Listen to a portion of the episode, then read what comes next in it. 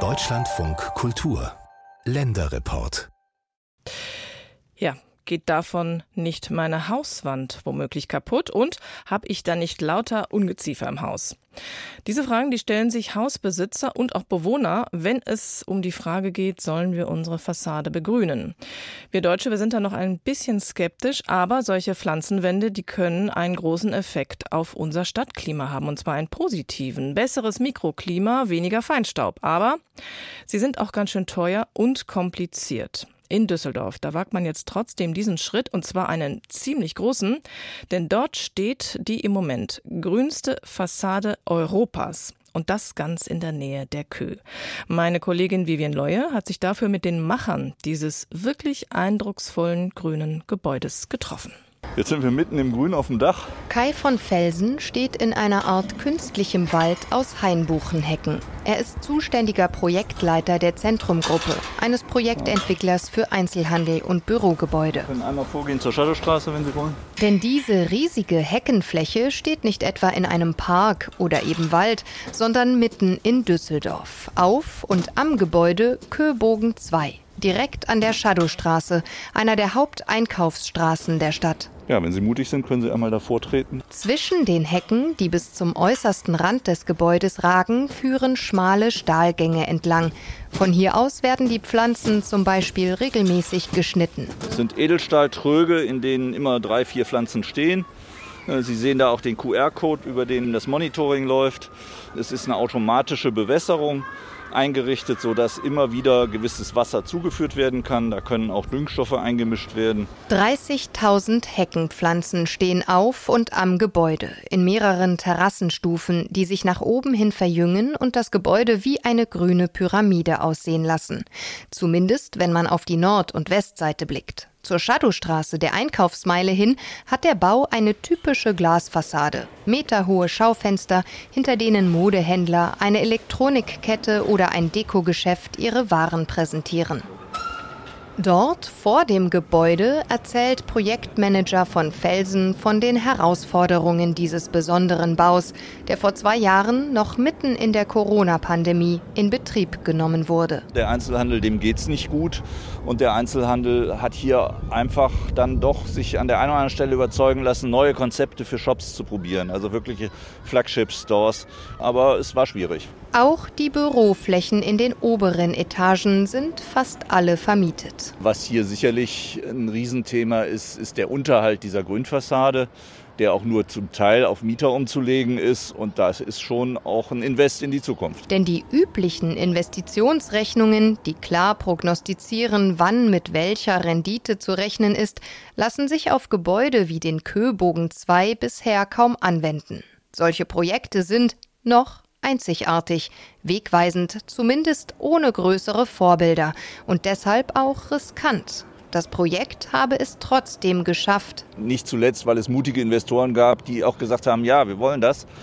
Wir nehmen das jetzt in die Hand, das Geld, was das mehr kostet und äh, wollen das schaffen an der Stelle. Ja. Mutige Investoren und einen Architekten, der eine Vision hatte. Eine Vision davon, wie Gebäude zukunfts- und klimagerecht gestaltet werden können. Es ist schon eine Verpflichtung. Ich glaube, es ist jetzt hoffentlich schwerer geworden, einfach ein normales Haus ohne Begrünung irgendwo hinzustellen. Das ist das, was wir erreichen wollen. Erklärt der Architekt Christoph Ingenhofen.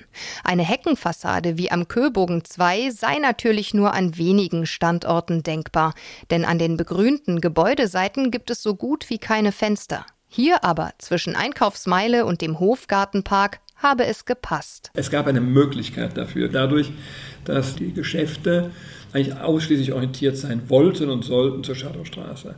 Und die betreiben natürlich heute ihre Geschäfte so, dass sie dann sagen, also 10, 12 Meter Schaufenster ist schon eine ganze Menge und den Rest, da wollen wir eigentlich im Prinzip eine Blackbox haben. Heißt, da braucht es gar kein Tageslicht, ähnlich wie das in großen Kaufhausgebäuden der Fall ist. Insofern war der Weg frei für neue Ideen. Die Anforderungen, die an uns heute gestellt werden, also im Hinblick auf Klimagerechtigkeit, die sind nicht erfüllbar mit normalen Gebäuden. Viele Firmen, die Büros mieten oder Einzelhandel betreiben, haben sich Nachhaltigkeitsziele gesetzt, wollen klimaneutral werden. Dazu müssen auch die Gebäude, die diese Firmen nutzen, solche Kriterien erfüllen.